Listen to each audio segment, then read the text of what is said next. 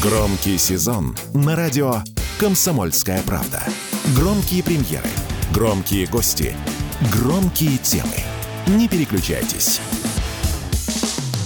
Что будет? Честный взгляд на десятое ноября. За происходящим наблюдает Иван Панкин. Все так. Приветствую всех тех, кто к нам только что присоединился. В студии радио «Комсомольская правда» Иван Панкин. Трансляции, чтобы вы могли наблюдать за нами, идут в Ютьюбе. Канал в Ютьюбе не Панкин называется. В Рутюбе и во Вконтакте радио «Комсомольская правда». Вбейте и обязательно найдете. Кнопка «Прямой эфир» на сайте радио кей пи точка ру. Это если вы любите ушами и готовы просто слушать и смотреть. К тому же действительно зачем на нас смотреть. И подкаст-платформы Казбокс, Яндекс.Музыка, Google подкаст, Apple подкаст, агрегат подкаст точка ру, телеграм-каналы «Мой Панкин» и «Радио Комсомольская правда». Тоже есть такой телеграм-канал. Подписывайтесь, там дублируется прямая видеотрансляция. К нам присоединяется Александр Казаков, известный политолог, бывший советник главы ДНР Захарченко, телеграм-канал «Казаков». Здравствуйте, Александр. Приветствую вас. Мы да. с вами пару недель назад говорили о глобальной стратегии Владимира Путина. Тогда нам не, хот... да. не хватило времени как раз. У вас же и книжка есть, вы мне ее подарили. Спасибо большое, я начал читать. «Лис Севера» называется она. Всем искренне рекомендую. Отличная работа. Ей уже несколько лет. И вот сейчас мне Александр ее принес. Я начал как раз ознакомливаться. А давайте про стратегию глобальную, российскую стратегию. Не только стратегию Владимира Путина, да? А про... Мы давно просто не говорили в эфире, не, не строили никаких глобальных планов. Вот у нас раньше они были. Помните исследования в две тысячи восьмом году, когда планировалось, что к две тысячи восемнадцатому году у всех там будут трехкомнатные квартиры, зарплаты по две тысячи долларов. Мы, по крайней мере, раньше умели как-то прогнозировать и, не побоюсь этого слова, мечтать. А вот сейчас как-то разучились. Я не слышу никаких глобальных вот таких вот исследований, в которых бы какой-то институт государственный планировал бы нашу жизнь в самой ближайшей перспективе. Как мы будем жить через несколько лет, особенно с учетом того, что идет специальная военная операция, когда она все-таки окончательно закончится, непонятно. Вот вы лично как видите перспективу, допустим, до тридцатого года нашу? Сложный вопрос, я понимаю, но давайте порассуждаем. Ну да, да, прямо скажем. Ну, зато я точно знаю, с чего надо начать. После двадцать четвёртого февраля двадцать второго года ближайший план – это победа. Какая что... победа? Извините, что вклиниваюсь. Сейчас скажу. Да, сейчас скажу. Поскольку мы вышли на направление прямого военного противостояния с Западом, я не, не думаю, что мы об этом мечтали. Даже более того, и в книге, кстати, я об этом писал, у меня в книге написано, что Путин понял, что неизбежность, ощутил неизбежность войны после того, как Соединенные Штаты вышли из договора по ПРО. Потому что их выход из договора по ПРО в переводе на обычный русский означал следующее.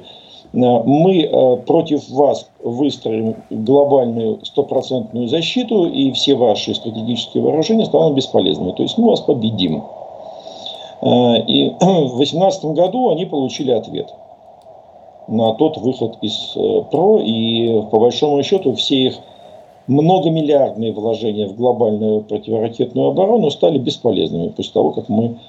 Как они говорили, выпустили мультфильмы про наше гиперзвуковое оружие. Но в любом случае, двадцать четвёртого февраля прошлого года мы вышли в открытое противосто... военное противостояние с Западом, и с этого момента любое глобальное планирование будущего начинается с вопроса о победе. Что такое победа? Я сейчас не цитирую нашего верховного главнокомандующего, хотя близко к этому он говорил. Да? Это то, как мне представляется. Мы не собираемся побеждать Запад. Нет такой задачи. Никто этого не говорил. И более того, никто этого не скажет. Я думал, Потому... мы против глобализма воюем сейчас. Нет, глобализм закончился помимо специальной военной операции. Глобализм просто умер, потому что глобализм это была последняя, почти цитирую Владимира Ильича Ленина, Он говорил империализм – последняя стадия. Вот, на самом деле глобализм – последняя стадия капитализма. И он, глобализм, глобализм умирает вместе с капитализмом. Сейчас на наших глазах тяжело, больно, кроваво. На секундочку, мы с вами присутствуем вот всего, вчера, сегодня, завтра в периоде, когда заканчивается пятисотлетняя история, полтысяч, полтысячелетия. Она заканчивается сейчас не потому, что мы ее заканчиваем. Нет, она заканчивается сама. Она просто умирает. Но как любая гидра умирает э, противно, неприятно. Мы, мы являемся этому свидетелями. Что наступит после этого, мы не знаем. Мы все находимся в состоянии поиска. И мы, и Китайская Народная Республика, и Соединенные Штаты Америки, э, европейцы в состоянии анабиоза. Даже Латинская Америка, Африка, мы все находимся в состоянии поиска, мы нащупываем будущее в плане того, как мы будем жить. Но для того, чтобы мы жили, мы сначала должны победить, потому что мы вошли в открытое военное противостояние с Западом. Задача здесь простая, на мой взгляд. Вот если брать яркий символ Великой Отечественной войны, который прозвучал, если мне не изменяет память, в сорок втором году, может быть, даже в сорок третьем, добить гадину в ее логове. Вот сейчас такой задачи не стоит. Нет, не стоит. Сейчас задача загнать гадину в ее логово и запечатать, чтобы она там себе и жила, как хочет. Задача в том, чтобы от, от, оторвать, при необходимости отрезать. Те щупальца, которыми Соединенные Штаты, англосаксы, как угодно называйте, опутали наш континент, Евразию. Вот чтобы они отсюда просто убрались. Вот нет задачи их там победить. То есть вот эта вот песенка веселая, которая в Ютубе э, постоянно возобновляется, хотя ее уничтожают. Потому что медаль за город Вашингтон, вот нет, это, нет, эта задача не стоит. Слава богу, воздушных зам- замков не строим.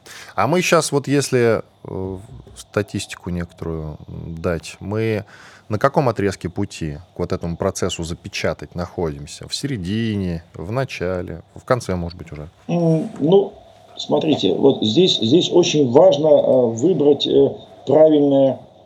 Мы же живем с вами в условиях как бы не ньютоновской физики, а все-таки уже... постньютоновской физики, здесь очень важна позиция наблюдателя.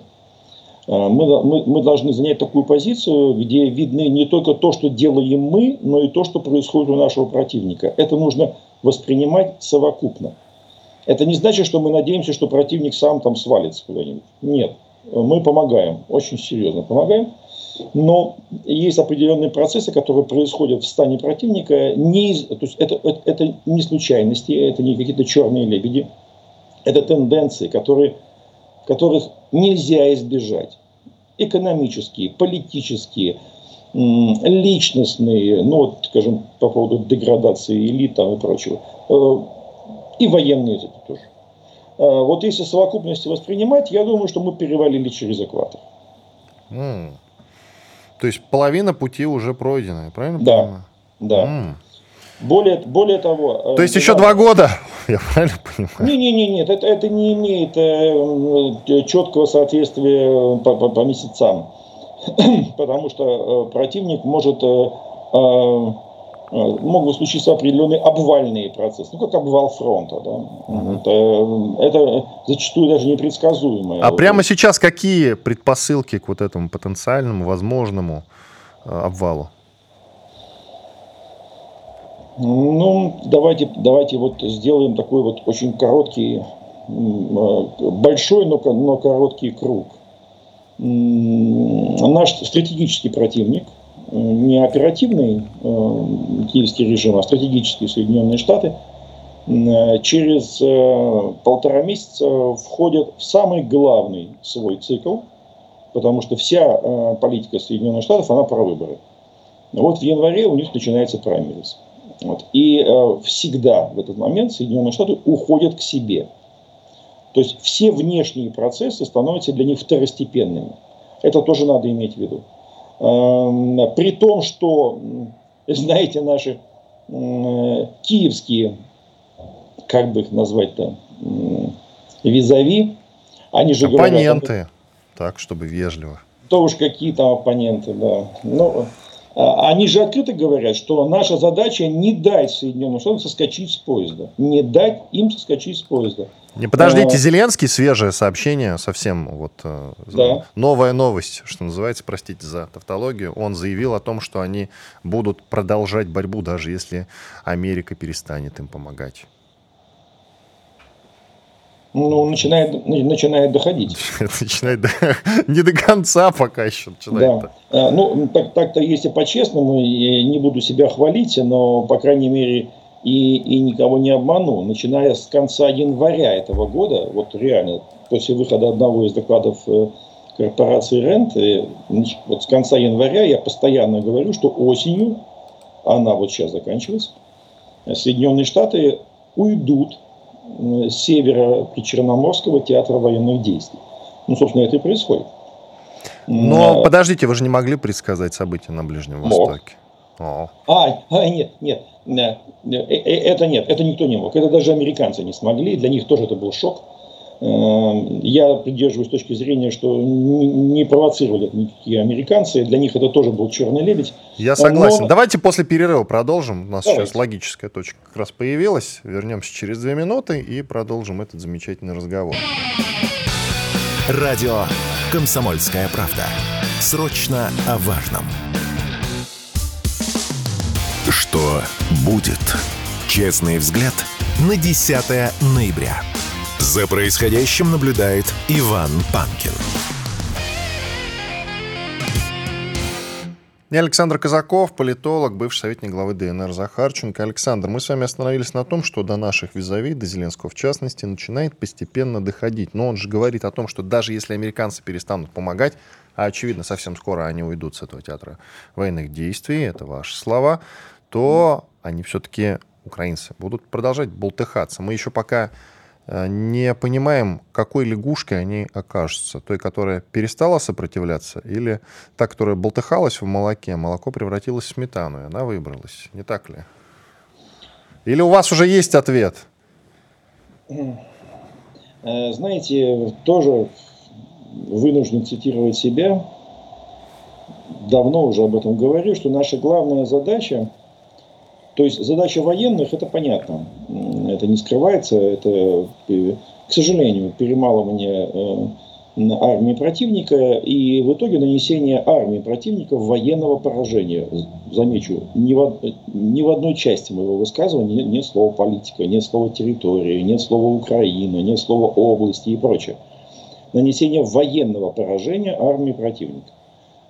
Желательно там, где он сейчас находится. Вот вы в превью говорили, я успел застать, по поводу Мариуполя, Лисичанска и так далее. Вот мы же на, на самом деле добились очень важного результата уже. Мы же сейчас перемалываем противника в степи, не в городах. Мы не штурмуем города и не сносим их при этом штурмом. И это уже большое достижение. Нам нужно было вытащить его в степь. И мы его туда вытащили на самом деле. Вот. И именно в этих степях, донецких и запорожских, нужно нанести ему военное поражение. Так я представляю себе замысел наших военных. Вот. Но, видите ли, воюет же не только армия. Воюет, ну в данном случае, вот в нашей конкретной войне, воюет все государство. То есть воюет экономика, воюет демография, воюют финансы, воюет промышленность, воюет транспорт, воюет вот это все. И по всем этим линиям, если мы берем нашего оперативного противника, то есть бывшую Украину, там просадка идет просто везде. И это неизбежным образом влияет на фронт с их стороны. И задача наша заключается для, для того, чтобы нанести военное поражение, в том, чтобы сломать у них в голове, это очень важно. На, на это работает вся их очень хорошо отлаженная американцами, начиная с две тысячи тринадцатого года, когда туда высадились в Киев очень крутые медички американские, очень крутые, по-настоящему. Вот они, вся их пропагандистская машина работает на то, чтобы сохранять в головах жителей бывшей Украины какой-то вероятный образ победы над нами. Наша задача только не в нашей пропагандистской машине, а на полях сражений. Внести им в головы образ поражения, сломать вот эту надежду на победу. И когда это произойдет, сопротивляемость украинской армии понизится на порядки. На порядке. Вот тогда они начнут сдаваться соединениями, а не десятками и двадцатками. И сейчас этот момент, вот я его чувствую кожей, он сейчас наступает. Потому что когда мы увидим э, заголовки в западной прессе, и они это увидят в западной прессе прежде всего, они в своей, естественно, да, будет заголовок такой, что пятимесячное украинское наступление закончилось тем, что русские взяли Авдеевку. Или пяти, э, другой вариант. Пятимесячное украинское наступление закончилось тем, что украинские войска оставили Авдеевку. Это зависит от того, какое решение примут наши военачальники, то есть замкнуть котел или оставить узкое горлышко и дать кому-то из них уйти. Я думаю, что вчерашний... Смотрите, вот предыдущий э, визит становится хорошей традицией. Да, любой... вы про Путина в Ростове? Да, из любой да. зарубежной поездки Путин в Москву через Ростов возвращается. Да, он был в Казахстане, напоминаю. Угу. Встречался а с Токаевым, а... да. А до этого он был в Китае, встречался с Си Цзиньпином. И тогда он провел, тогда доклад ему длился три часа. А вчера вечером визит был достаточно коротким.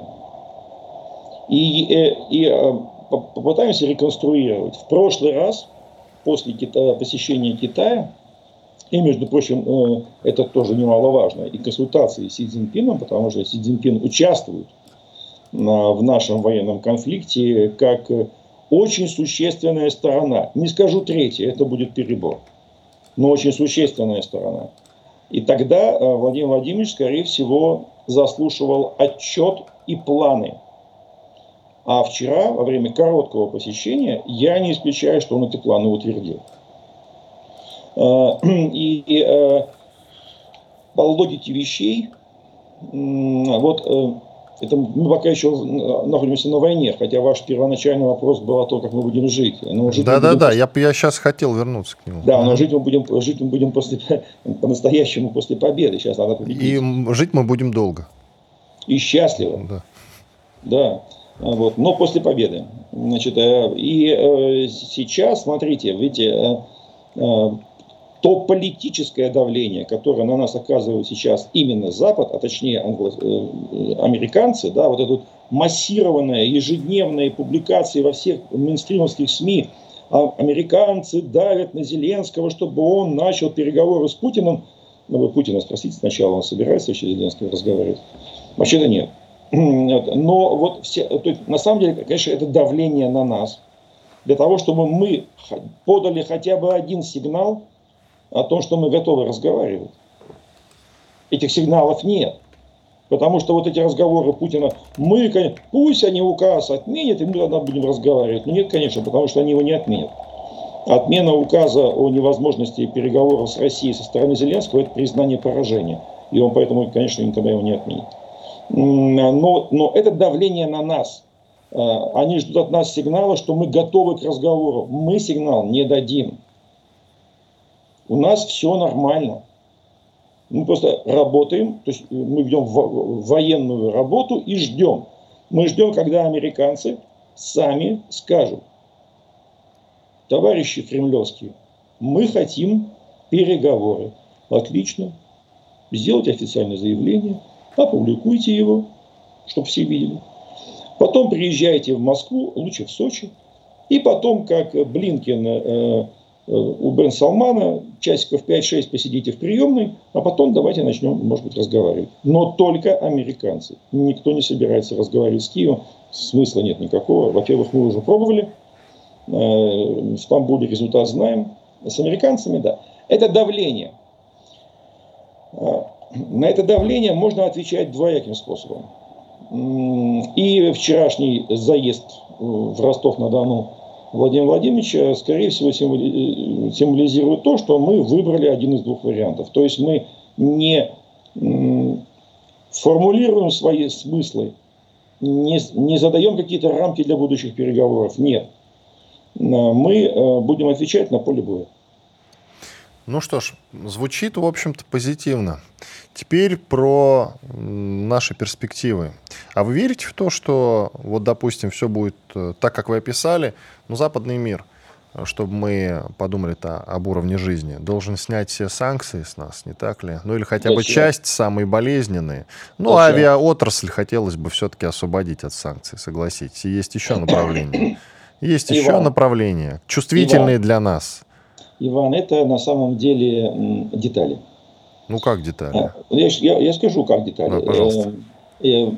Если бы вот это мощнейшее, ну, на самом деле беспрецедентная экономическая атака на нас в марте-апреле прошлого года привела бы к успеху наших противников, у нас были бы уже продуктовые карточки, у нас было, у нас мы бы уже не летали, а только, дай бог, на поездах ну, ездили. Цены на авиаперелеты выросли в десятки раз, согласитесь. Ну, существенно да, выросли. Да, да, выросли. Вот. Но, знаете, давайте будем объективными. Если бы мы были размером с Францию, то мы бы заменили самолеты поездами. У нас просто страна огромная. Вот. И они тоже это учитывают, наши противники. Нельзя решать сейчас, то есть нельзя вкладываться в решение локальных задач. Задачи нужно решать глобально. И мы начали их решать. Самые главные слова э, Верховного, нет, в данном случае президента, а не Верховного, которого он сказал дважды за последнее время, о том, что, и, между прочим, когда он это сказал второй раз, он даже исторические аналогии привел. Очень важно, очень важно. Что у нас радикально под пятьдесят процентов в экономическом развитии, а у нас экономический рост, которого не было девять лет, между прочим.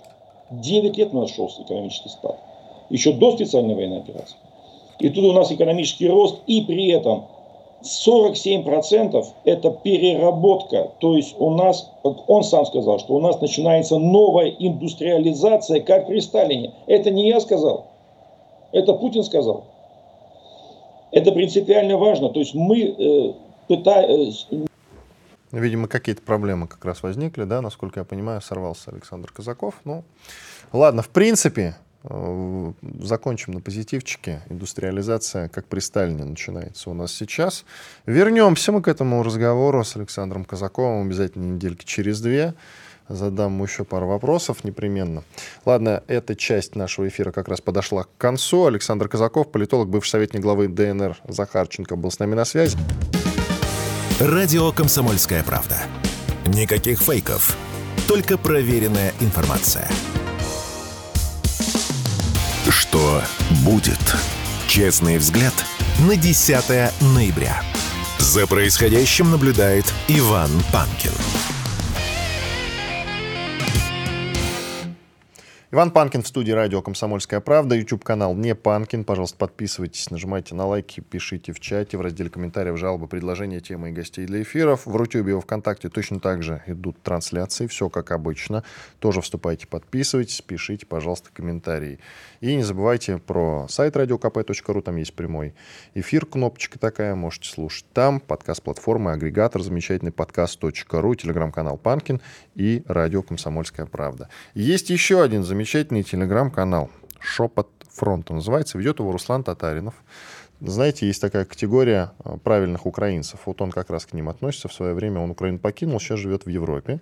Ведет замечательный телеграм-канал «Шепот фронта», в котором, благодаря своей собственной программе, выкладывает некрологи погибших солдат ВСУ. Он подсчитывает их, эти самые некрологи, за счет специальной программы, которая анализирует теги, то есть слова, связанные с гибелью а, тех людей, которые, а, к сожалению, а, погибли на фронте, украинские, разумеется. И вот за счет этих тегов он подсчитывает число погибших солдат ВСУ. Не так давно была цифра триста двадцать тысяч, потом триста пятьдесят, и сейчас эта цифра триста семьдесят тысяч, согласно его статистике. Руслан, приветствую тебя.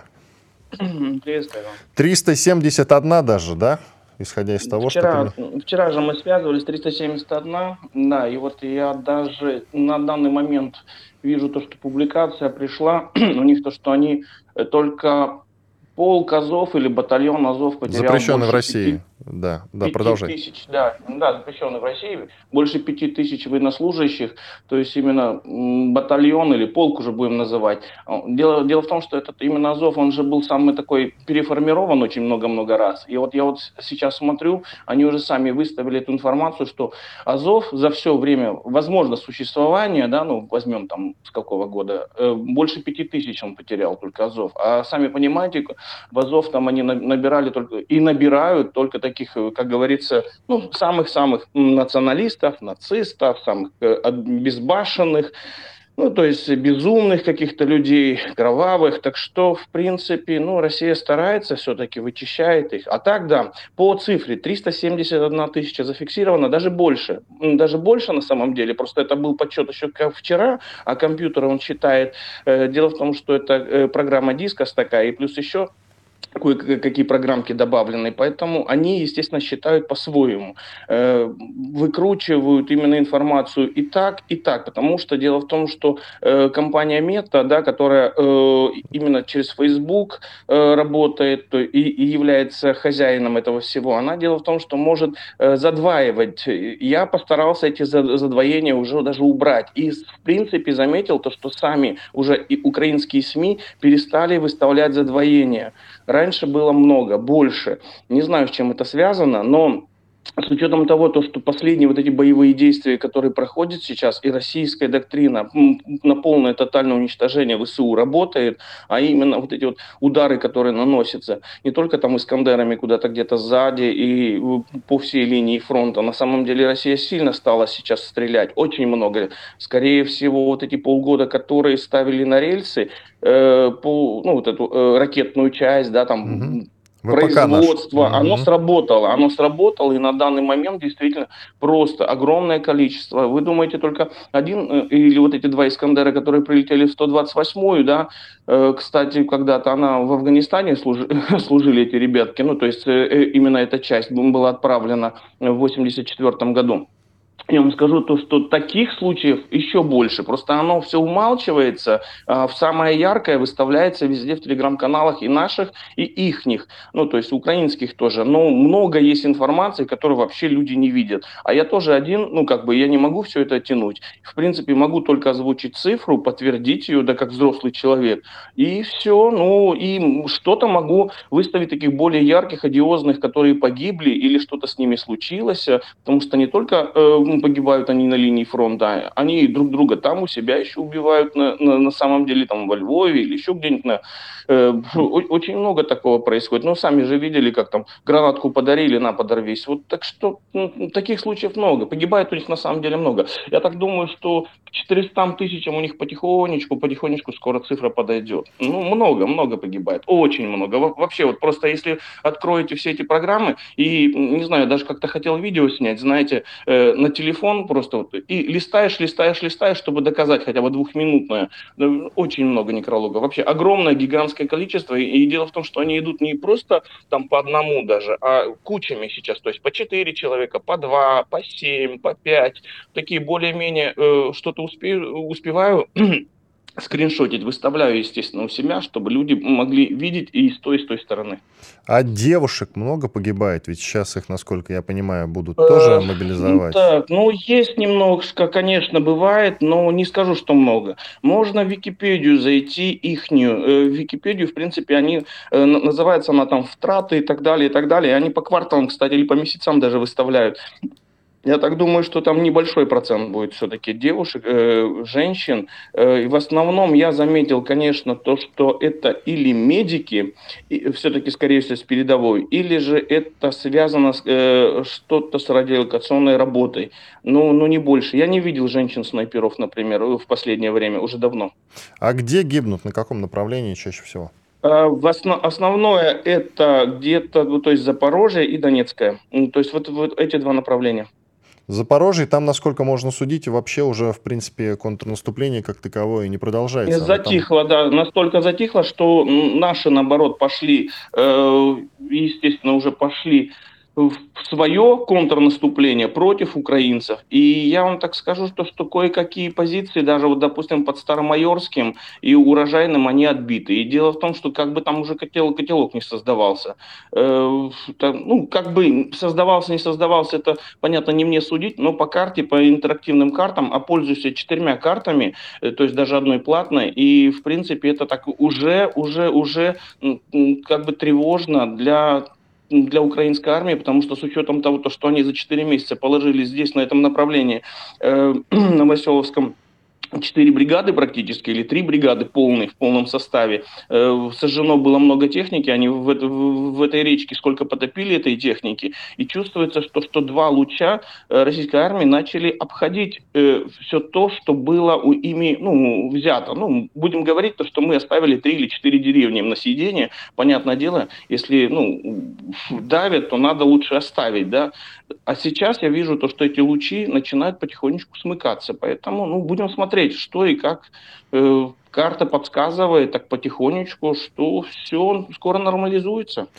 Ты же наблюдаешь за ситуацией в целом. Что касается пятисотых и трехсотых, что можешь сказать, украинских, я имею в виду? Ох, трехсоток у них много. Дело в том, что когда-то э, в последнем эфире, предпоследнем, дело, у меня же есть знакомые, ну причем достаточно хорошие знакомые в Днепропетровском госпитале, и там Закарпатье еще, и очень много. В день вытаскивается, ну, минимум, допустим, с госпиталя два двухсотых еще. То есть это люди, которых привозят, э, лечат, недолечивают, что-то происходит. Ну, понятное дело, не со всеми, и какой-то процент умирает. Ну, допустим, считаем, что привезли там сорок человек раненых. Вот из них, ну, не из них, да, а в течение там дня двух-десяти, ну, в зависимости, какой госпиталь, заполняемость, да, у него. Потому что, например, Днепропетровский госпиталь, в нем лежит минимум четыреста-пятьсот э, военнослужащих э, раненых. Э, каких, какие-то люди, там, естественно, бесконечности. Ну, понятное дело, что их отправят еще глубже.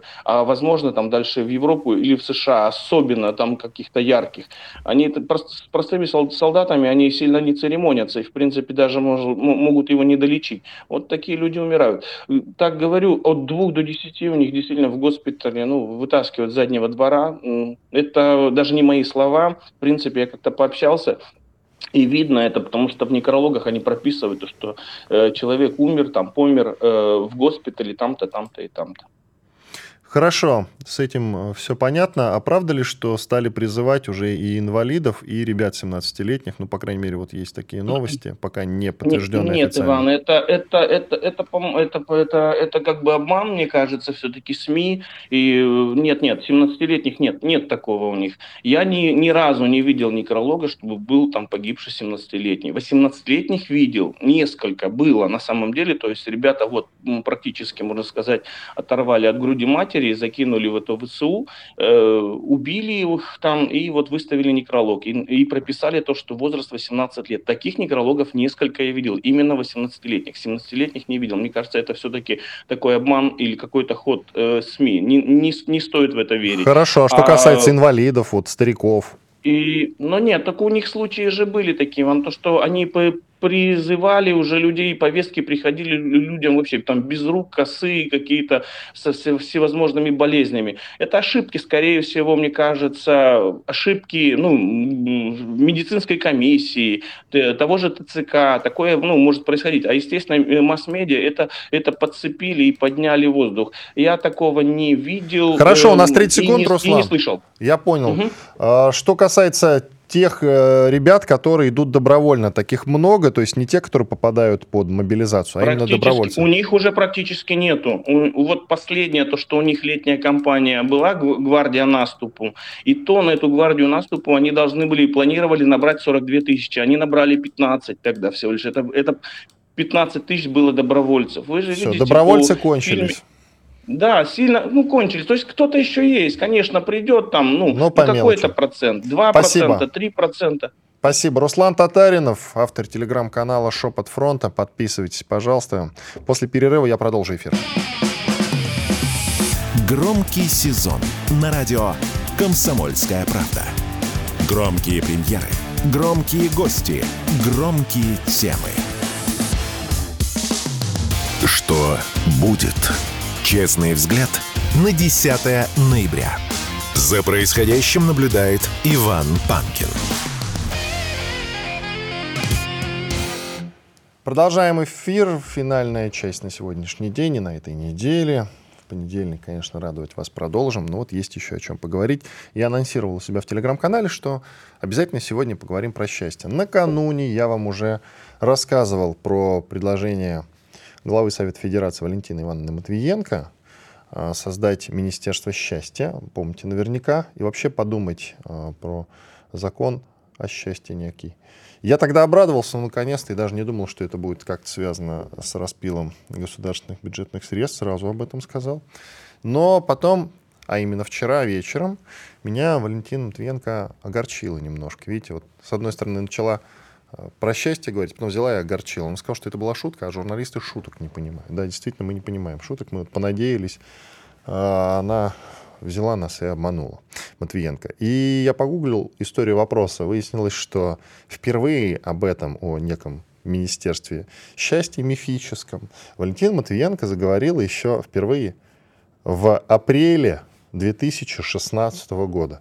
Тогда Матвиенко предложила задуматься о создании Министерства счастья и будущего. Она тогда говорила, что есть, значит, такой опыт в Объединенных Арабских Эмиратах. Там существует Министерство будущего и Министерство счастья. Видимо, два разных, я вот не знаю. И они создали Министерство счастья. Это, наверное, единственная страна, где есть такое министерство. Такое министерство было бы очень полезно и для России. Тогда, в шестнадцатом году, говорила Валентина Матвиенко. И, видимо, спустя годы она решила вернуться к этой истории. Ну что ж, хорошую шутку можно и дважды повторить, как известно. Но насчет счастья я бы хотел вот эту тему продолжить. Во-первых, со счастьем-то у нас действительно проблемы. Много в России депрессивных регионов. Как правило, и подопечные Валентины Ивановны Матвиенко нас огорчают. Я имею в виду сенаторов. Говорят разные глупости. Бывает такое. Не все дельные предложения какие-то озвучивают. Ну и депутаты Госдумы, то есть подопечные уже господин Володина, тоже в этом смысле не отступают. И в силу того, что они не отступают, это периодически, конечно, ну, какие, а каких-то, какие-то грустные мысли в голову прокрадываются из-за этого. Потому что, когда ты слушаешь какой-то бред, сказанный каким-нибудь депутатом или сенатором, ну, о каком, к черту, будущем счастливом можно тогда говорить? Вот одно из таких заявлений, на мой взгляд, довольно неразумных, сделал депутат Госдумы Андрей Свинцов. Депутат от эл дэ пэ эр.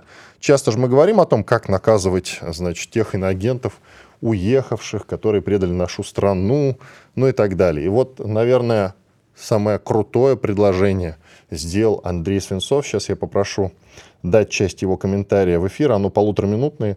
Я разбил его на две части. Просто я хочу, чтобы вы целиком с ним ознакомились. Поэтому давайте займем эфирное время. Первый фрагмент большой. Давайте послушаем. У многих артистов до сих пор огромные толпы поклонников, миллионы. И, конечно, тоже не совсем справедливо к этим людям, ну, отнестись так, что запретить полностью и тотально музыку тех, кто уехал. Их надо разбить на две категории.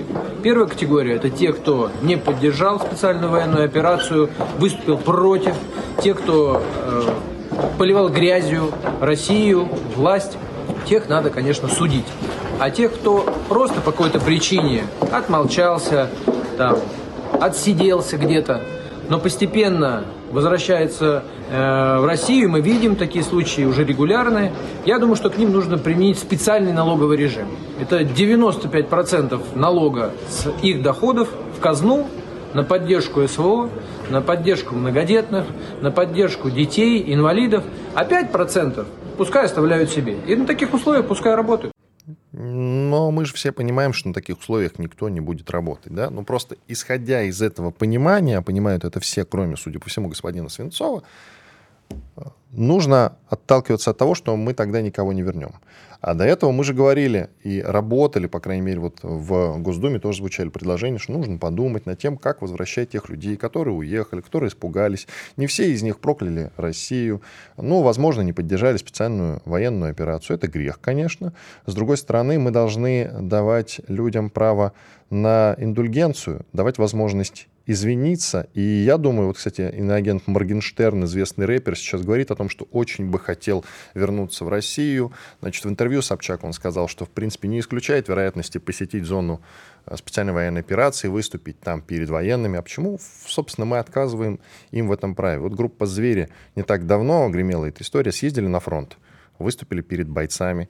И теперь, я так понимаю, дорога на концерты, дорога на телевидение к ним снова открыта. До этого концерты отменялись. Почему мы этого права людей извиниться лишаем? Я думаю, что, конечно, девяносто пять процентов доходов, а многие из них долларовые миллионеры, лишать, ну, это как-то лихо, конечно. Может быть, наоборот, пять процентов в пользу армии ежемесячно отчислять, заставить. Такой вариант, он, в принципе, вероятен. Это хотя бы дельное предложение. Но дальше Свинцов э, пошел уже совсем, я думаю, в разгул со своими заявлениями. Давайте послушаем еще тридцатисекундную часть. Наверное, в целом история подберет к ним наказание. Но я думаю, нужно посмотреть мировой опыт. Ну, например, сингапурский опыт. Это публичная порка плетью, ну, там бьют палками, ну, у нас можно бить плетью. На Красной площади вывести, выпороть как следует, чтобы на коленях попросили прощения у всех граждан Российской Федерации, у президента. Ну и, наверное, по тому же принципу девяносто пять процентов доходов в казну, пять процентов оставить им.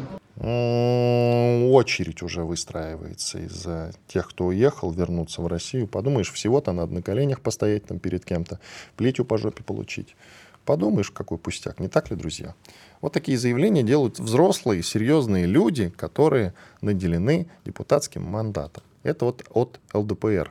Андрей Свинцов, его имя и фамилия. И, собственно, если мы действительно собираемся работать над тем, чтобы кого-то вернуть, то такие заявления, конечно, нужно исключать. А если мы э, хотим, чтобы они там все и остались... Ну, тогда, да, можно говорить и про Красную площадь. Хотя, как мне кажется, это все-таки э, довольно странные заявления. И вот к Валентине Матвиенко снова обращение. Может быть, действительно все-таки подумать над тем, чтобы вот это Министерство счастья запустить. А? В этом министерстве могли бы, допустим, э, люди фильтровать заявления наших депутатов. Мы, простые граждане, стали бы от этого, как мне кажется, как-то, ну, счастливее тоже. Или сенаторов, Матвиенко за сенаторов отвечает. Но это же вот к ним в спайке, Матвиенко и Володиной, на Володину заявление как раз мое. Давайте придумаем такое министерство, которое будет фильтровать все подобные заявления их подопечных. Или, например, у нас страна, где любят запреты, да, депутаты и сенаторы придумывать. Так давайте запретим быть несчастными просто. Вообще идеально, согласитесь. Запрещаем. А то штраф или плетью. Как минимум. Отбивку. Что будет? Очень много вопросов сыпется в чаты. И в Ютьюбе, и во Вконтакте, и в Рутюбе. Они как раз связаны с темой, которую мы обсуждали в самом начале нашего эфира. Посвящен он был, я напоминаю, в том числе и вопросам евроинтеграции, которые продолжают так или иначе обсуждать как в самой Европе, так и на Украине. Там теплится надежда на то, что когда-нибудь их все-таки примут в европейскую семью. Не могу на это никак, никак не могу на это не отреагировать. Необходимо совершенно. Смотрите, друзья, ведь мы в девяностые тоже Россия, я имею в виду, тоже надеялась на какую-то там евроинтеграцию. Мы не так давно с господином Станкевичем общались, вот он приближенным Ельцина был, советником. Он как раз рассказывал о том, что планы были, были уже какие-то предварительные договоренности, как с ЕС, так и с НАТО. Потом при Владимире Путине то же самое. Искренне тогда верили, что нас примут. Но эта надежда оказалась пшиком, потому что не надо было все-таки стремиться в эту самую европейскую, хочется сказать, свинью, семью. Потому что нечего нам там делать. Ничего нам эта Европа не даст. Посмотрим на Турцию. Они уже какой год стремятся стать частью Евросоюза. Их не принимают. На что рассчитываете вы, друзья из Украины? На что? Зачем вам евроинтеграция? Вот вы в две тысячи тринадцатом году, скажем, кричали на площадях «Украину в Европу, Януковича в жопу». И что? Янукович в жопе. Вы счастливее стали? Нет. Что изменилось в вашей жизни? Вы стали ближе к Европе в итоге? В каком-то смысле, да. После начала специальной военной операции у вас появился безвиз. Свободно перемещаетесь. Европа вам платила даже какое-то время деньги в довольно больших количествах за то, что вы туда приехали. Вы стали счастливее от этого. Да что ж такая наивность-то, она откуда? Похороните ее уже. Не будет никакой Европы в вашей жизни уже. И в НАТО вас не примут, даже по частям. И в Европу, соответственно, тоже по частям не примут. Потому что эти части станут составной частью других государств. Вот и все. Но если разве что вот в таком варианте, если вы как часть Венгрии, как часть Польши, как часть Румынии станете э, Евросоюзом, то тогда да, конечно, это и есть смысл делать расчет. Ну, то есть для кого-то вот эта мечта о евроассоциации, она, наконец, сбудется. На мой взгляд, довольно наивная. Просто пора уже понять, что Запад вам не помощник. Запад вам дает деньги только на вражду с Россией. Все больше его ничего не интересует. Такие простые слова, которые в очередной раз озвучиваешь, они до сих пор до вас за тридцать лет как-то не дошли. Но сколько вам еще лет на это нужно? Иван Панкин был здесь, остался доволен. Встретимся уже в понедельник. Слушайте радио «Комсомольская правда». Никуда не переключайтесь. Радио «Комсомольская правда». Мы быстрее телеграм-каналов.